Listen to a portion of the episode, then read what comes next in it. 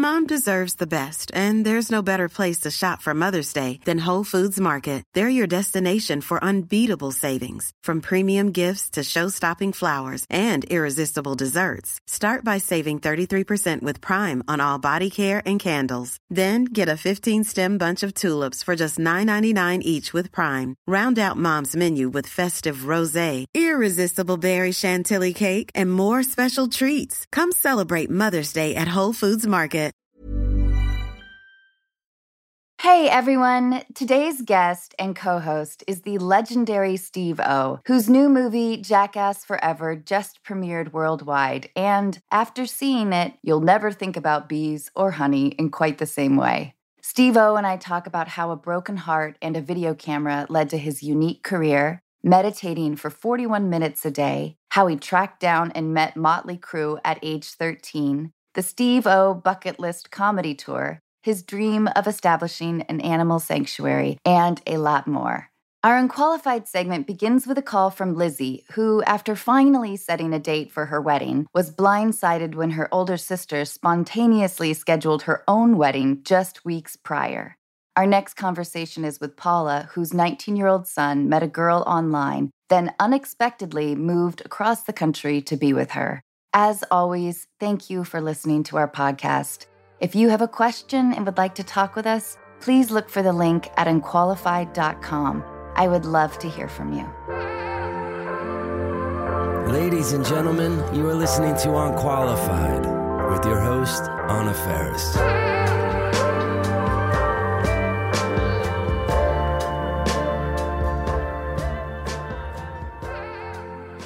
Hey, Hello. Steve, you're in the middle of a press day. Yeah. Thank you so much for doing this. Oh, well, thank you. What has been the question that you keep getting? Is it about the bees? The bees have gotten a little bit of attention, but this press day is not any different than any other Jackass press day. The main question is Was there one stunt that you regret? And everybody who asks this question feels genuinely convinced that it's an original question. And Of course, this is why I ask this question in this way. Right. And I don't mind the question. My answer is always the same. And I, I, really genuinely feel that not only do I not regret any of the stunts, I actually regret that I didn't do more. Particularly, I regret some of the stunts that, that I wimped out on. There was one that was so epic, it was called the Homemade Hang Glider.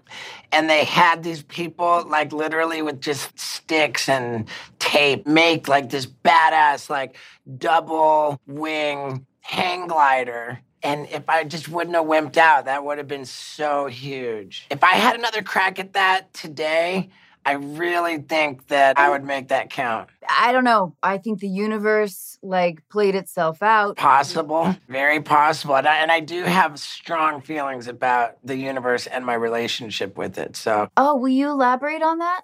I really, really religiously meditate every day.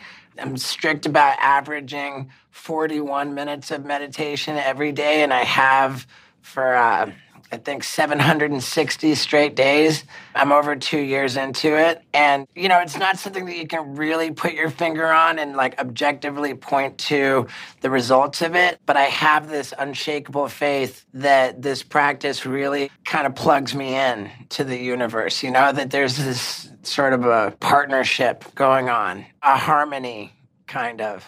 May I ask why 41 minutes? Yeah, for sure. With mantra based meditation like um, transcendental meditation and Vedic meditation, it's suggested that you do twice a day and 20 minutes each time.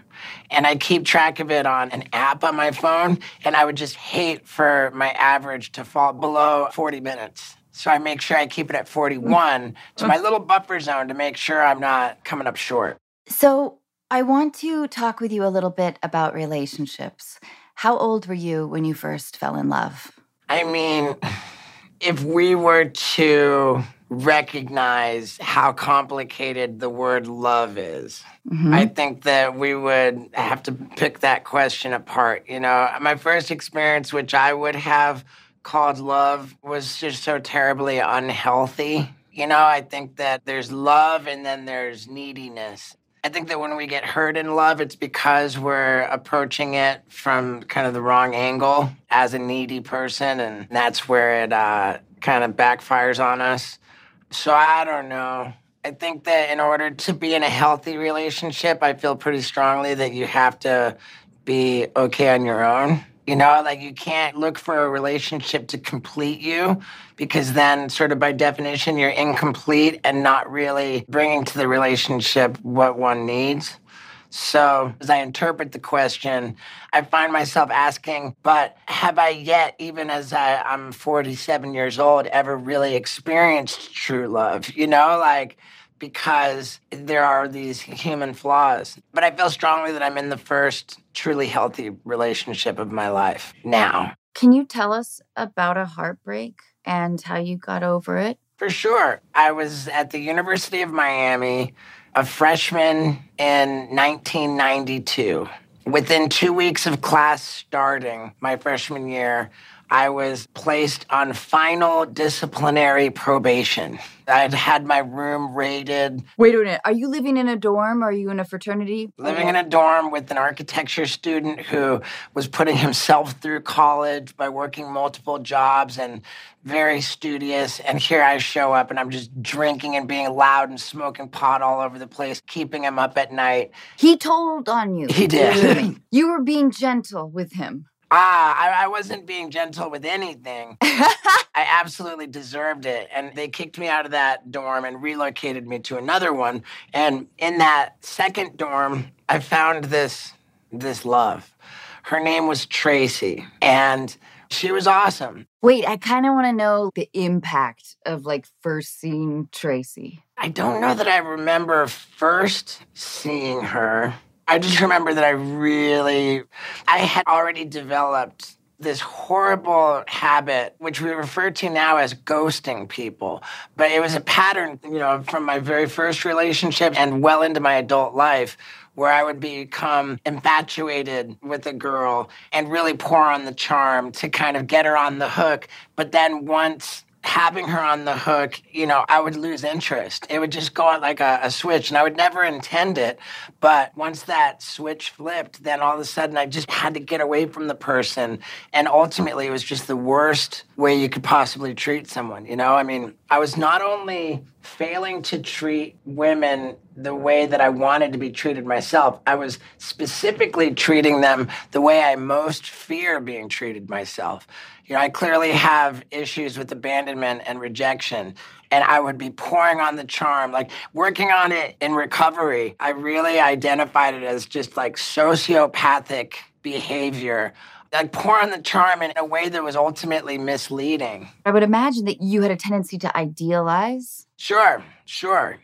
Yeah, and so you know, the point being that Tracy was the first example of a relationship where I didn't lose interest, where I wasn't the one who oh. ultimately withdrew and hurt the other person. And I was so happy in this relationship with her that I just stopped going to class. You know, I was failing really miserably. And she ultimately told me that she wanted to be somebody that, you know, really cared about growing up to, you know, become successful, that she was working really hard. She was looking into her future and she just couldn't see me in it because I was just failing. You know, she told me that I was going to be a loser. It hurt me so much. And I was just a kid, but I was so hurt. And it was this kind of difficult time in my life because I couldn't bring myself to go to class. I couldn't keep a job. And now I'm like failing out. I got kicked out of the dorms and I wanted to just act out and I wanted Tracy to be worried about me. I wanted her to think I was going to die. And so I would go out with my video camera and jump off of rooftops and film myself. These were my first stunts were an oh. exercise in trying to make Tracy, you know, worry about me, maybe try to win her back. It was crazy. I was videotaping all these things. Like the one time I ever went to the library at the University of Miami was to drunken rappel off of it, like tying ropes to the banister and just throwing myself off. wow. So I assume that wasn't very effective? Yeah, very ineffective as far as it went with Tracy. But, you know, I had found the video camera through skateboarding. And in all of my effort to impress people with my skateboarding, when I showed them my skateboarding videos, it was like, ah, yeah, okay, that's cool, that's cool. But once I started throwing myself off of buildings and videotaping that and then showing people that footage, the contrast between the way people reacted to the footage of me doing really dangerous stuff like off of buildings. Like i saw people react. I saw people really in shock at what i was showing them. And i thought to myself wow you know like the reaction i'm getting from these stunts i'm onto something here. And as i left the university of miami you know having been kicked out having failed out you know in the process of dropping out people were asking me like well what are you going to do now and i just said with my home video camera i'm going to film crazy stunts and i'm going to become a crazy famous stuntman and everyone who i told that to felt so sorry for me. It was just, there was no precedent whatsoever. You got to understand, this was 1993. Like, I don't even know if they had the real world out. You know, home video cameras were not a household item. There was zero precedent for making a career out of home video cameras. And everybody felt I was such a tragic loser, that it was such a tragedy what I was trying to do. And I don't even know that I believed in it. You were going through like these extreme emotions. Yeah, for sure. And I couldn't keep a job. I knew that. I couldn't get through school. I knew that. I felt that I lacked the skills needed to survive in the real world. I anticipated that I was going to fail at life and die like very young. And what I was doing with the video camera, really above all else, was just trying to hurry up to pack my message into the bottle so that it, it could receive its audience after I died. You know, I was like, I felt that my video footage would outlive me and that this was my way to have a legacy to be immortal. And I never thought that I would be successful in life. But because I cared so much about leaving something behind, I've really made some crazy stuff happen. And here I am. What's your relationship now with death? It's such a great question. I thought you were going to say, What's my relationship now with Tracy? And we did keep in touch. Oh, you did? We did. You know, it was so, what a douche I was. Like every year after we broke up, like I would mail to her like a new VHS videotape of like the bitch and stuff. Like, oh, if you thought I was rad last year, you know, she would get a new installment every year. And each year was genuinely more impressive. Yeah, I'm sure and then all of a sudden like company sponsors were being incorporated and it, it like she was the fire under my ass. She said i was going to be a loser.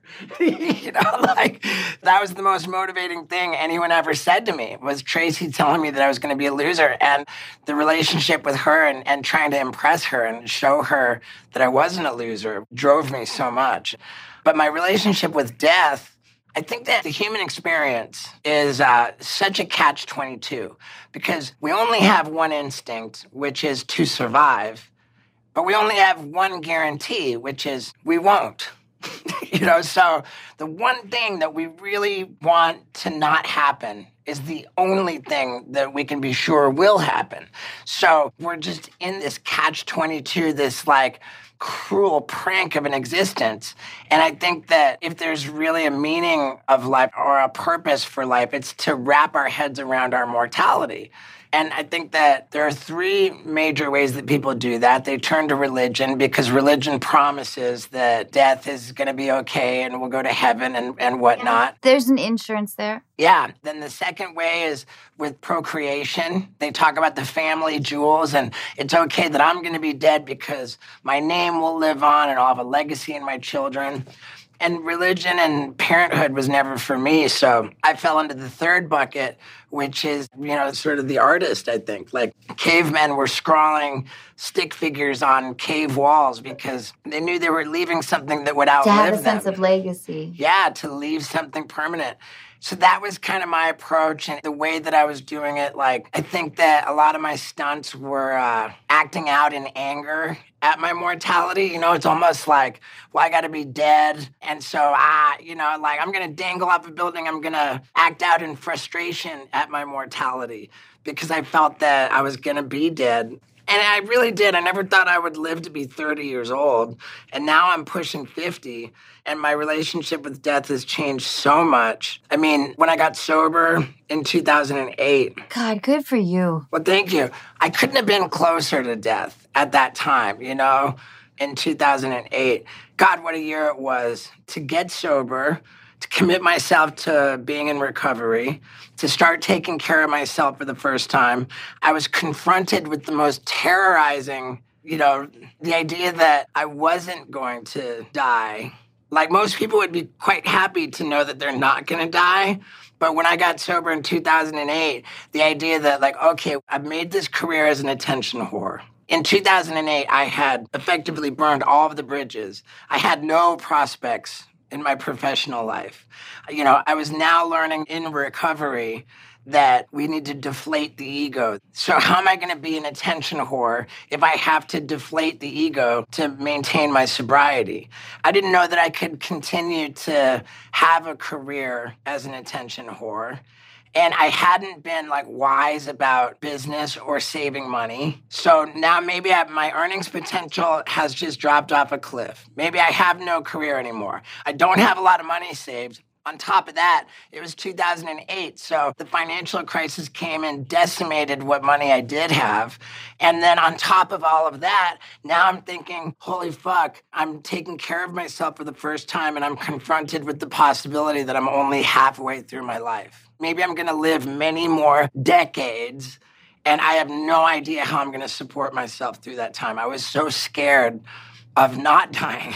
When did the terror of that ebb, do you think? I don't know that it ever did end. I think that my priorities in life changed a great deal where initially all I cared about was that I would be remembered. You know, I just wanted to be remembered because I wanted to be immortal. And then now, as I've grown older, as I've evolved, I think that I care less about being remembered after I'm dead and I care more about being happy while I'm alive.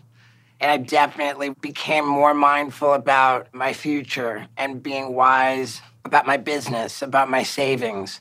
And then the more that I've been sort of successful in this later half of my career, I reached a point where I felt, okay, now I'm going to be okay. I've achieved financial security. And so I found myself becoming more ambitious about, um, you know, like I didn't want to have kids. I knew that. And I got a vasectomy. I made a big stunt video out of that. And I just, my girl and I, we want to pour ourselves into helping animals.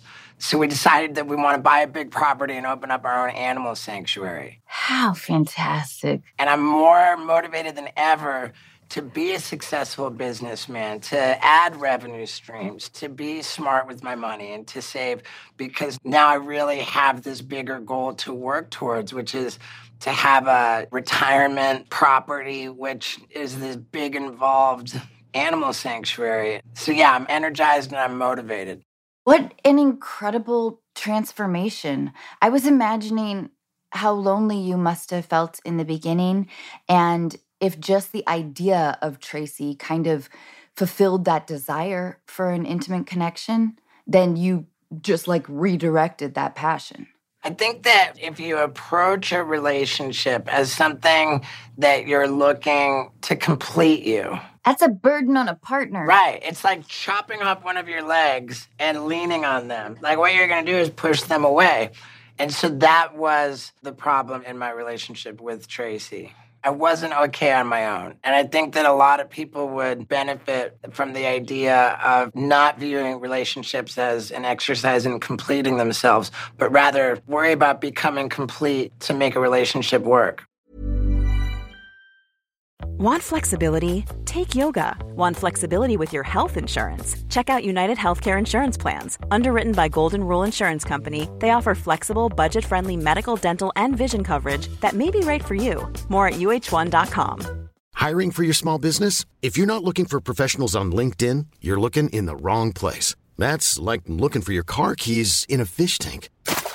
LinkedIn helps you hire professionals you can't find anywhere else, even those who aren't actively searching for a new job but might be open to the perfect role. In a given month, over 70% of LinkedIn users don't even visit other leading job sites. So start looking in the right place. With LinkedIn, you can hire professionals like a professional. Post your free job on linkedin.com slash people today.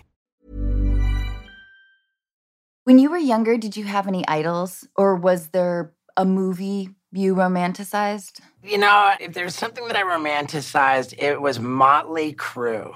Like, really, when I was 11 years old, when I first learned of Motley Crue and heard their album Shout at the Devil, and everything that that band sort of portrayed themselves as, you know, this idea of stardom and excess and sex and drugs and rock and roll. Like the way that Motley Crue impacted me and my view of what rock stardom was, like that profoundly affected me. And I became obsessed with Motley Crue. It was a very pivotal time in my life when I was 13 years old, and Motley Crue came to Toronto, where I was living.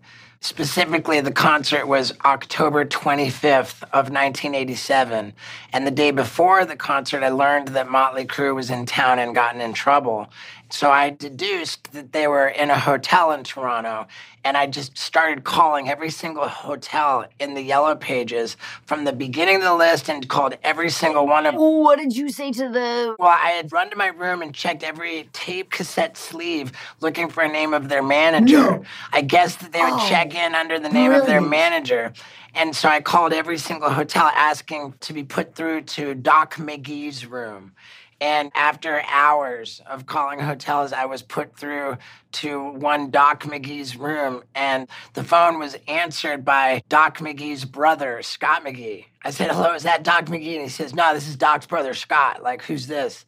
You know, and I, I was 13. And then what'd you say? I said, as in Motley Crue. and he's kind of frustrated a little bit. He asked, How did I get the number? And I told him, Dude, I just called every hotel on the yellow pages. And he said, Wait, are you kidding me? That's awesome. He asked me, How would I like backstage passes to the concert? What? and that he could put me in the fifth row. And so my dad took me to the concert and took photos of me backstage with Tommy Lee and Nikki Sixx. Scott. Oh man, what a guy. Yeah, it was October 25th of 1987. And, you know, like the pictures of me and Tommy Lee and Nikki Sixx, like all that long ago, like they're fascinating and they're all over the internet and I love it. I love it so much. But more than anything about the actual interaction, like I had nothing to say to them. There was no meaningful conversation. But the fact that I found myself in that position, like their arm around me, taking pictures, like the fact that I had made that happen, I think was the most empowering thing. Like I believe turned me into a monster where I just felt that with enough dedication, there's really nothing that I can't do, you know? Yeah, you took the whole will. There is Yeah. one, then there's a way to an Right. amazing. Yeah. And then after that, every time a crappy report card came in, like every little thing in life that my dad was dissatisfied with, my dad would say to me, Son, if you would just apply yourself the way that you applied yourself to meeting Motley Crue, that it, like, it kind of lived on as this curse. And then later on in a documentary about me, my dad said, when Steve sets his mind to it, he can accomplish anything. The problem is that's a fairly narrow slice of the pie. like what I'm able to really apply myself to, I am unstoppable. But if I'm not passionate about it, then I'm basically useless. And as such, like I said, I could never keep a job. I could never go to class. I could I just couldn't do it. I was not qualified to do anything in life that I'm not supremely passionate about. And as such, it was going to be everything or nothing. I had no plan B. You know, I was going to become a crazy famous stuntman with my video camera or I was going to be dead or in jail. That's just all there was to it. And it's tragic, but it kind of worked out. What drew you to your girl, your partner? Oh, you know, like, you know, I had that troubling pattern with women. And after I got clean and sober, I found myself acting out sexually even more, and maybe not even more, but you know, my journey in recovery resulted in my moral compass kind of becoming more sensitive, and what my conscience could allow for became less and less. You know, I really found it necessary to address my uh, compulsive acting out. And I found my way into a whole new program of recovery around that. And in that recovery for sexual addiction, I uh, really identified my goal as doing the work to become the man that the love of my life deserves. Because I recognized that up to that point in my life, and even after that, that if I were to meet the woman who was perfect for me, then that would just be a shame because I would have been utterly useless to that woman. And going back to the idea of relationships only working if two people are complete. And it took a lot of work. I was very fortunate too to not already have a marriage that I blew up and then, you know, a life that I shattered and tried to right. put together all the pieces. But rather, I was a single guy and I set out to preemptively do the work to become the man that the love of my life deserved. And it just worked out that way. With that work having been done, I met my girl on January 7th of 2017. So yeah, over five years ago now. You are good with dates. I really am, huh? But uh, I met her on a job. She's a production designer and a prop stylist and a wardrobe specialist. She works in art department on various media projects.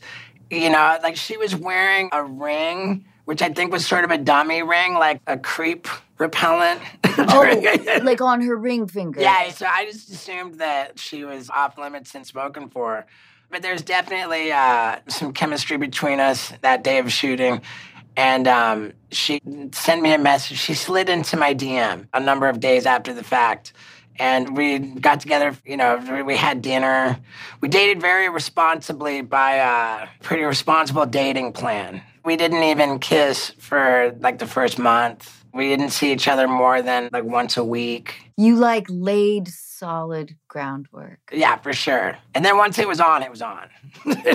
yeah, I love that. I'm really, really happy for you. And I'm so impressed by your strength. I mean, I think it's my acknowledgement of my lack of strength. you know, like in 12 step recovery, our first step is admitting powerlessness and recognizing that we have no strength whatsoever and that our willpower is more of a liability than an asset. You know, kind of accept help from a power greater than ourselves. When you think of the idea of home, what does that mean to you? The first thing that popped in my head was uh, I know that home is where I live with Lux, but I just recently bought my own tour bus. Rad. Yeah, it's really rad. I got into stand up comedy. I first tried it in 2006. And then in 2010, I dove in in earnest and I began touring, like relentlessly touring the comedy club circuit, which I did for 11 years. And then just coming out of the pandemic, you know, all of that work got me to a point where I graduated to theaters. And so I've got this crazy theater tour called the Bucket List Tour. And what it is is a list of stunts that were just so over the top ambitious that like I had the ideas for years and years and years, but they just weren't in the cards because they were so like crazy and ambitious. And then I just set about doing them all. And I made this act about just how crazy they are how carrying out all of these stunts like invariably had serious implications on my relationship with my girl whose name is Lux. So it's sort of a love story. And after each bit in the show, I screen the footage of the culmination of the stunt. And it's just, it brings all of my worlds together in one, like this craft of stand up comedy that I worked for 11 years to develop and all of the crazy stunts. And it's just this multimedia experience, which is genuinely selling out like thousand seat theaters on a regular basis. That must feel amazing. Ah, it's so much fun. I love that the model for my comedy club tour was shows only on the weekends and all in one spot. So that meant like go to the airport and fly to some city and check into a hotel and do all, you know, and then every week was the same week on repeat. Whereas now I'm on my tour bus and it just magically arrives at this bitchin' ass theater where I'm gonna do my show. And then I get back on the bus and it would be disrespectful to Lux to call the tour bus my home. And that's why my reaction to the question was, ooh, I find myself thinking, and I felt like. It's all of it, though. right. I mean, it's just this like, ooh, I feel naughty. I feel like it's a, you know, a guilty pleasure kind of a thing. But the first thing I thought of was my killer tour bus with the obnoxious wrap job that says Steve O, the bucket list. And fuck, I love that thing. I love that answer.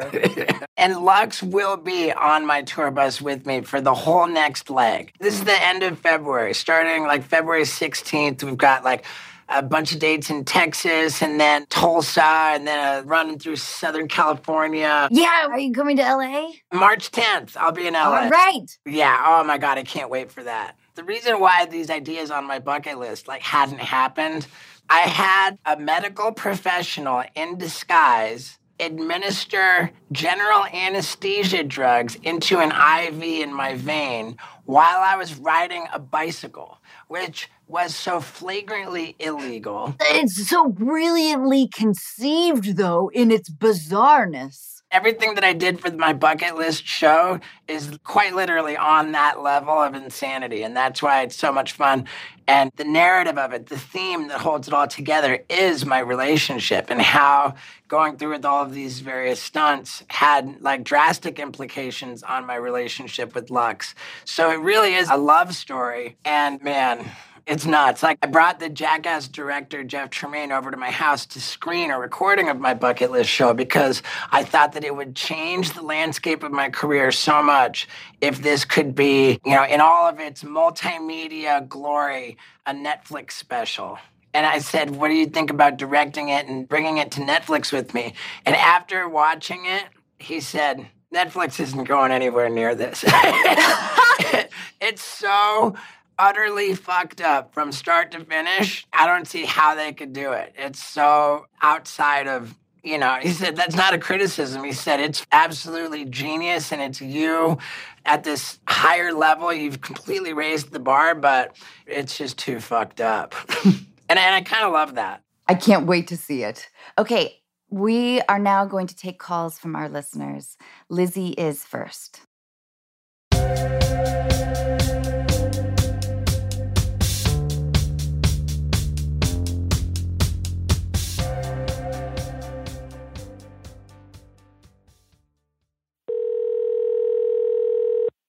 Hi, Lizzie. How are you? Hi, I'm good. How are you? I'm great. You're here with Steve-O, who is just fucking rad.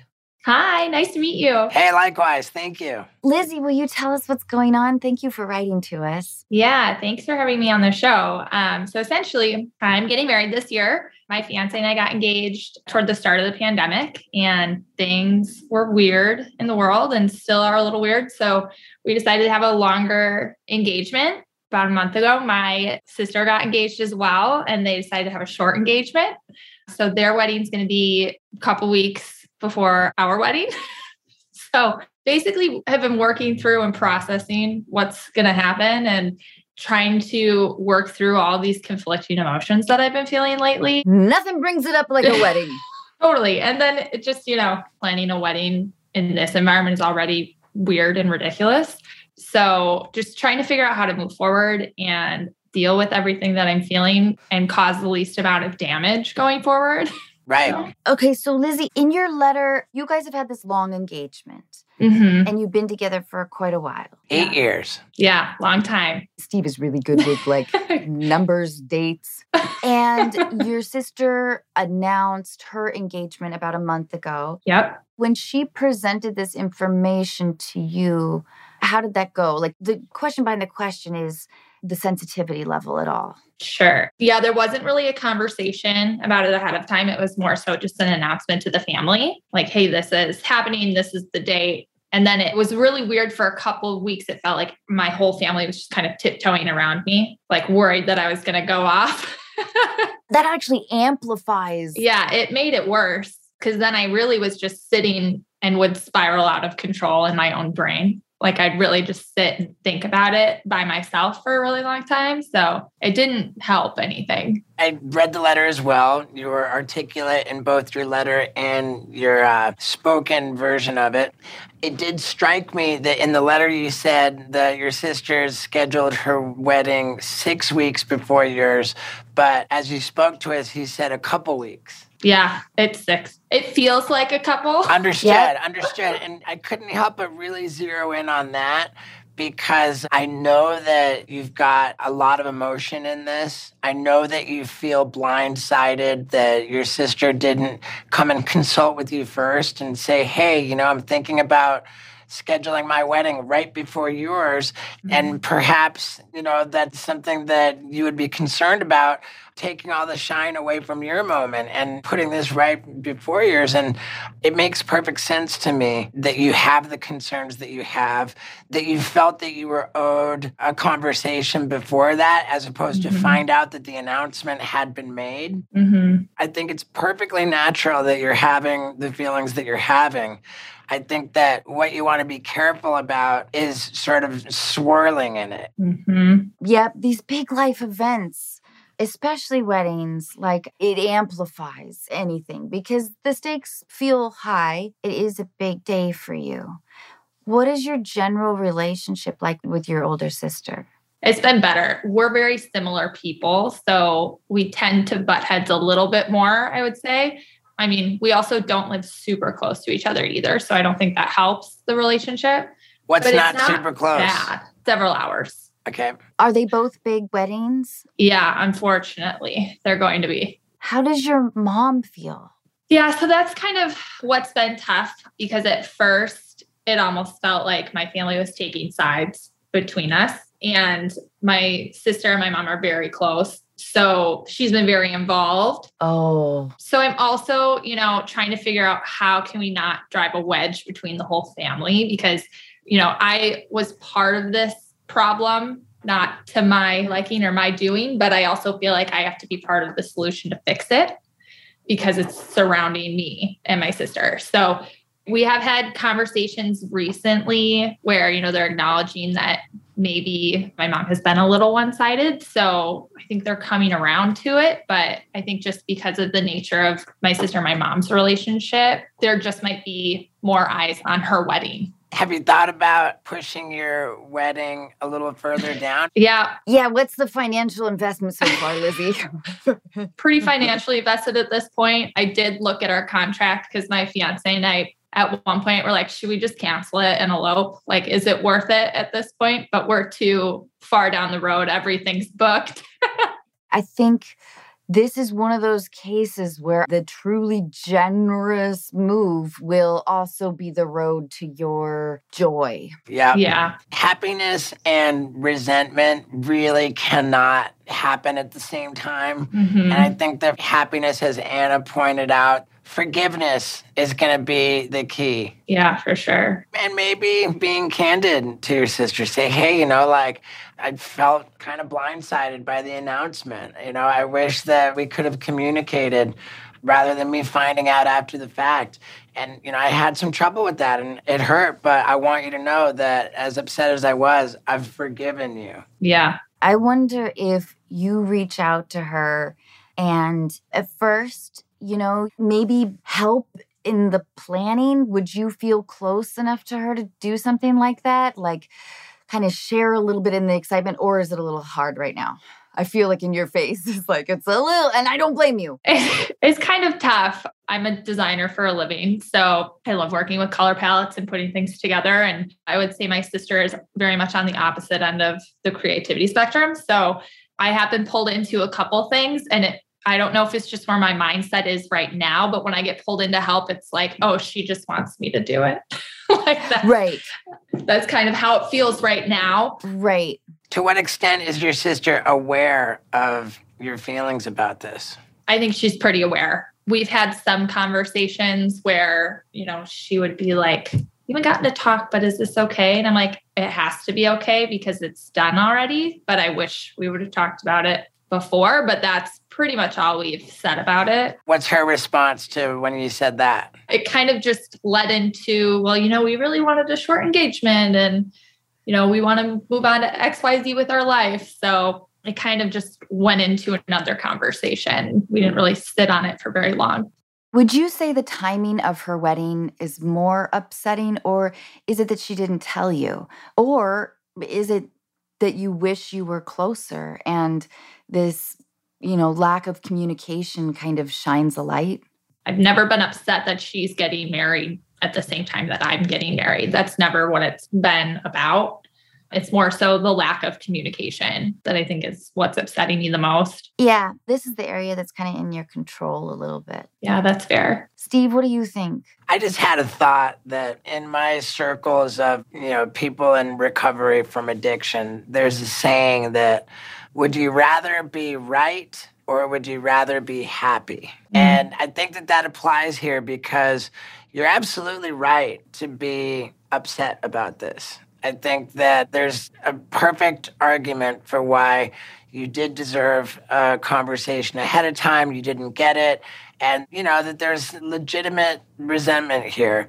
But resentment and happiness are mutually exclusive concepts. And I think mm-hmm. that it's a real choice. I, I would urge you to make the choice to forego being right in the effort to be happy. And I think that happiness, a lot of the time, is something that we can choose. And a lot of times people just don't choose it. And it's maybe not even easy, but with some effort and sort of a deliberation, I think you can choose to be happy. And that's going to be the thing. I wonder too if you reach out to your mom. Mm-hmm. I wonder if you could use this as an opportunity yeah. to get closer to your mom and say, Can I just vent to you for a second? And then I want to figure out how maybe you can help me strategize together about how we can plan both of our weddings mm-hmm. and feel excited about both of them. Do you think your mom would be receptive to this? I think so. And I think she's already kind of started trying because she's like looking at calendar dates, trying to figure out like the shower will be here, the bachelor party will be here, because they will kind of end up being like every other weekend from each other. It'll really empower you if you are proactive in that. Like the spirit of generosity, she can't not respect it. Mm-hmm. I just can't help but wonder, like, what your thoughts are on just communicating that there's been a little bit of a ganging up going on. You know, like as much as we have this feeling that it stung to not have the communication and to hear the announcement that we were blindsided, it also stings a little bit to have mom and sis kind of ganging up on you. You know, like yeah, I feel like there's a little bit of favoritism that hurts you know, and that's why I bring it to you is what are your thoughts about this? But if we're reaching out to mom, let's consider that there's that dynamic and there are those feelings there too. And and mm-hmm. we wanna we wanna heal yeah. them. Yeah. Do you think that would be an all right road to start? Because what will happen, I think, is the more generosity you project, you can kind of trick your brain a little bit. I agree with you. I think it'll be multiple conversations, but it's going to have to start eventually. But I agree. Going into it with a better mindset will be probably the best, which is why I haven't acted on it yet because I feel like I've been just sitting with my thoughts for a really long time and yeah, really need to get myself in a better place before I approach the conversation because the whole time I was thinking, well, I can't bring this up otherwise I'm just going to be framed as over dramatic or wanting all the attention, which isn't really it either. Right. It's sort of the lack of consideration. Your day wasn't thought about. Mm-hmm. My sister once said something, and it's proven to be true every single time it's ever come up. And that is no good conversation ever begins with we need to talk. yeah. So, so I would yeah. just be careful about how you initiate yes, the conversation right. with mom. Sure. I would just say I think that however you broach it, however you initiate it, I think is not important. Yeah. Well, thank you so much for having me. I truly admire like the safe space that you've created here and just so cool. Lizzie, thank you so very much. Thank you. Yep, right on, Lizzie. Thank you, Steve.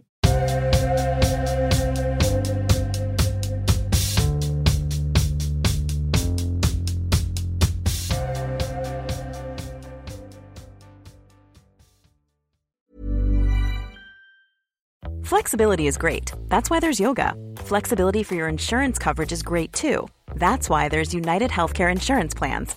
Underwritten by Golden Rule Insurance Company, UnitedHealthcare Insurance Plans offer flexible, budget friendly coverage for medical, vision, dental, and more. One of these plans may be right for you if you're, say, between jobs, coming off your parents' plan, turning a side hustle into a full hustle, or even missed open enrollment. Want more flexibility? Find out more about UnitedHealthcare Insurance Plans at uhone.com. Planning for your next trip? Elevate your travel style with Quince. Quince has all the jet setting essentials you'll want for your next getaway, like European linen, premium luggage options, buttery soft Italian leather bags, and so much more. And is all priced at 50 to 80% less than similar brands. Plus, Quince only works with factories that use safe and ethical manufacturing practices. Pack your bags with high-quality essentials you'll be wearing for vacations to come with Quince. Go to quince.com slash pack for free shipping and 365-day returns.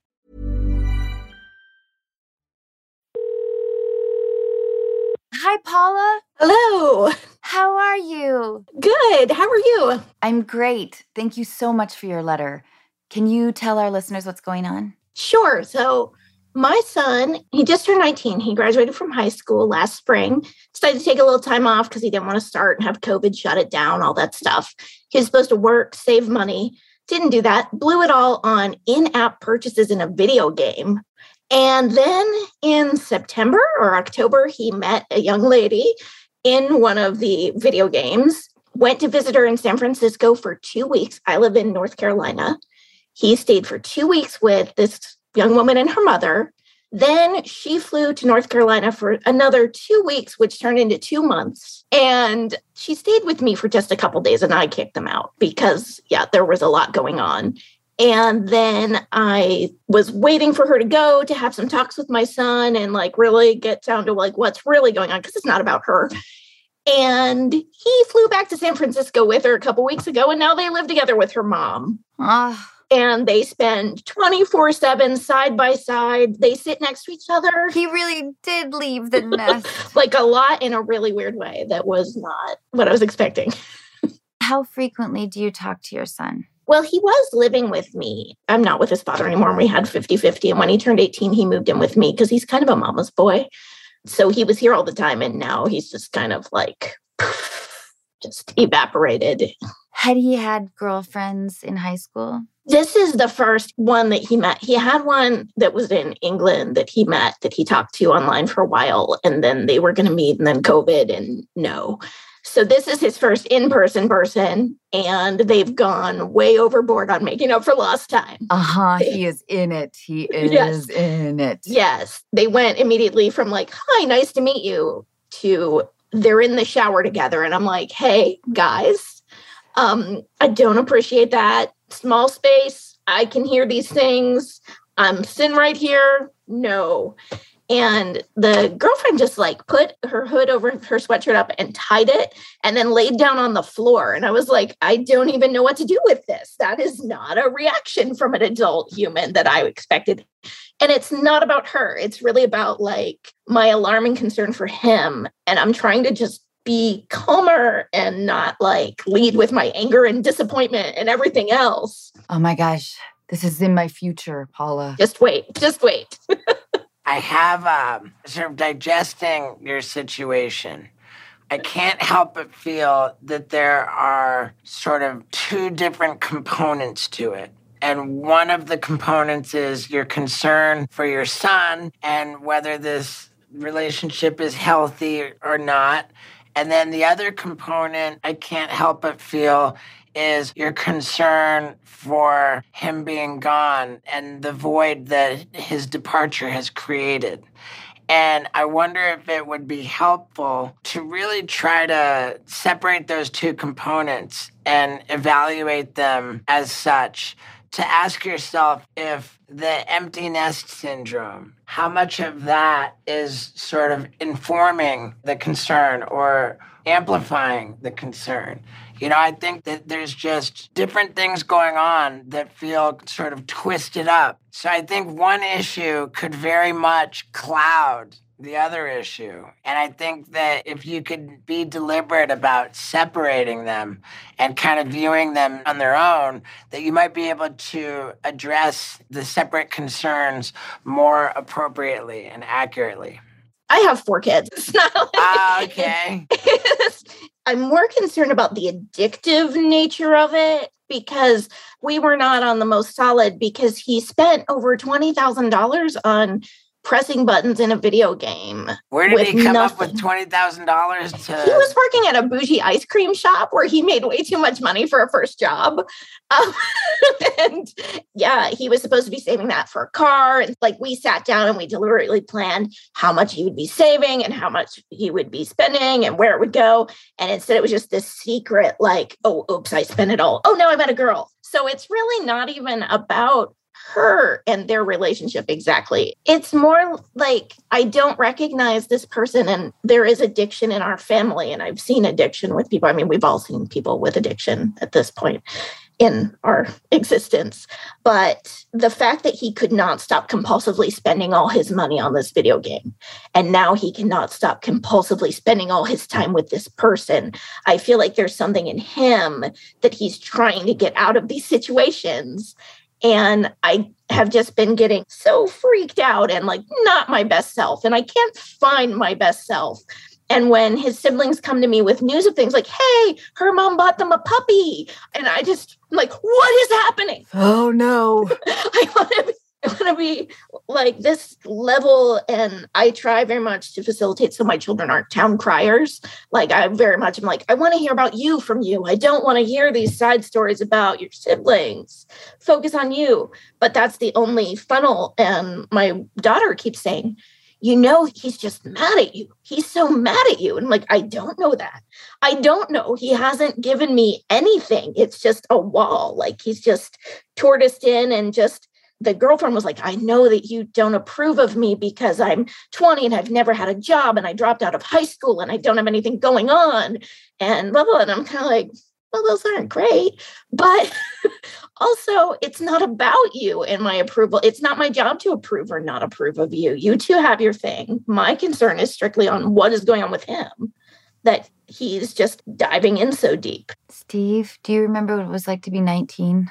Well, I'm struck by the thought that this is why I got a vasectomy.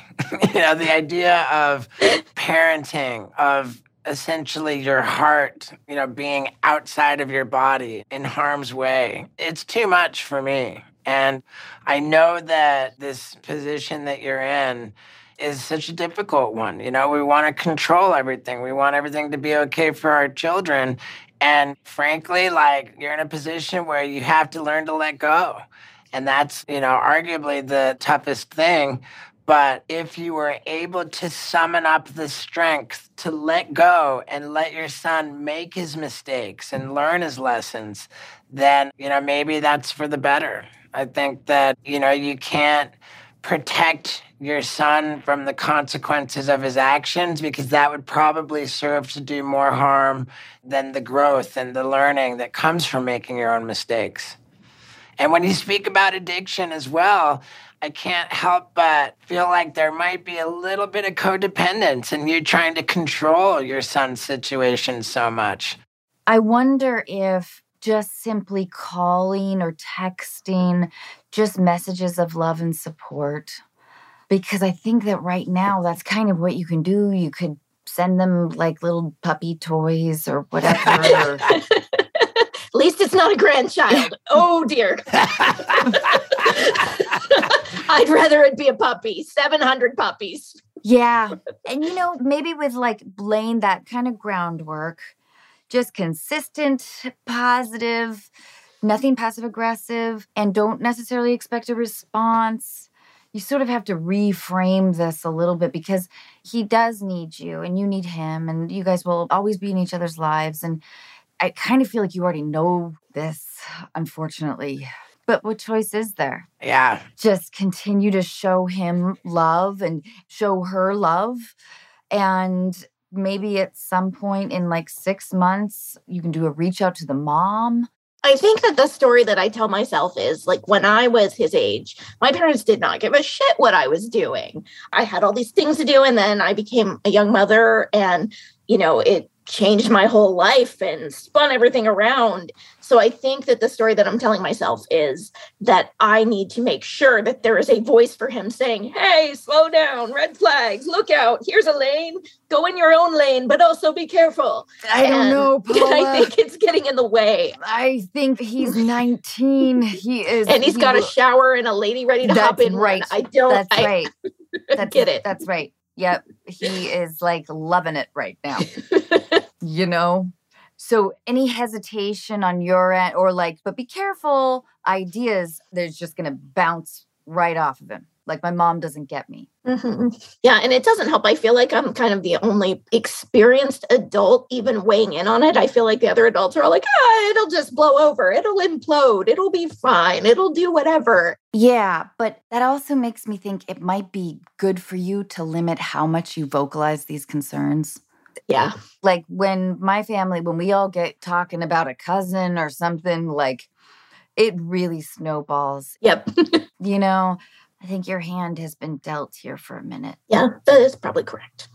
Paula, let your son know that you recognize as much as you're upset and this and that, that it's all That's just nice. because you love him. Maybe ask him, say, son, like, please forgive me for how much I love you and the way that it makes me act. I have said that. I've told him I'm very sorry. I, I lost my best self there in dealing with them, and that's why I needed Right. space. Awesome. Is he happy in San Francisco? I don't know. He just went a couple weeks ago. So far, just sitting in her house playing video games all day. So it's been like maybe a month now. Gotcha. When was the last time you talked to him? before he left, he came over um because I was kind of mad he just left all his stuff when he moved too. And I was like, adults don't move out and just leave everything. So he did come over and he was like, I'm just staying for a minute. Cause I tried to get him to go to lunch with me or I tried to get him to like see his therapist with me or anything so we could just talk through and be in a better place. And he didn't really want to do that, but he did come by and he just gave me a big hug. And I was just like, I love you so much. You always have a place with me. I am always here for you. You know, you have my heart. I'm so sorry I've been so upset and having such a hard time handling all this, but you know, it's because I love you and I'm here and I'll miss you so much. And he was just like, I know, I love you too. And then he left. And so How beautiful though. Yeah. Like he knows this and he's known it all his life. I wonder if you call him and you say, What are you missing from North Carolina? I want to send you guys a care package. yeah, that's true. Because if the conversations you guys have sort of revolve around this, like, so what? So you guys didn't go out, you didn't leave Yeah. the house today. Yeah, When are you still don't get have a job. Yeah, Right, yeah, right. that's really hard. right. Right. He won't ever want to call you, you know? And his wallet is not my business anymore because he's 19 and on his own. But I just want him to like get on track for himself. Yeah. And that'll happen. hmm I think for the next few phone calls, be a little disciplined with yourself. I'm just worried that he won't ever want to call you. Me too. So I think your immediate goal is to just keep things light when you talk. Don't say anything when you think he's about to make a mistake and just keep hoping that he'll learn on his own. And meanwhile, you plant seeds of doubt about the girlfriend. Yeah. I never wanted to be that harpy shrew like mother-in-law figure. like, "Wah!" and it's, it's really not about her. But I know that to her, it's just this crazy lady is just in hysterics for some reason when I'm showering with her son. What's the deal? Uh, and I know this is in my future. Oh man, Paula, my heart goes out to you. I'm glad that you are close with all your kids, though. yeah. Paula, in a decade, can I call you? yes, you can call me anytime. Thank you so much for talking with us. It's nice to hear it from somebody who doesn't have anything invested in it, Yeah. who can just step in and look and say, This is what I see. I really appreciate that. Oh, Paula, I love you. On one hand, I kind of truly am happy for your son to get to experience like that headiness. It is such an education of how to navigate a relationship is a huge part of life. And maybe there's also an opportunity for you to be able to commiserate someday with her mom. I mean, at some point, her mom might be like, What? You know? Mhm. It does give me something to lean into that feels better to lean into. Well, at least he's open enough to take this risk. At least he's out there. At least Yeah. he's taking steps and he's not shut off. He's saying yes. That does give me something fresh to lean towards and move into. Thank you so much. You really are an amazing mom. Thanks so much. You're going to do great, Paula. Thanks. Bye, Paula. Bye, Stevo. It's been a joy and uh, lots of love to you both.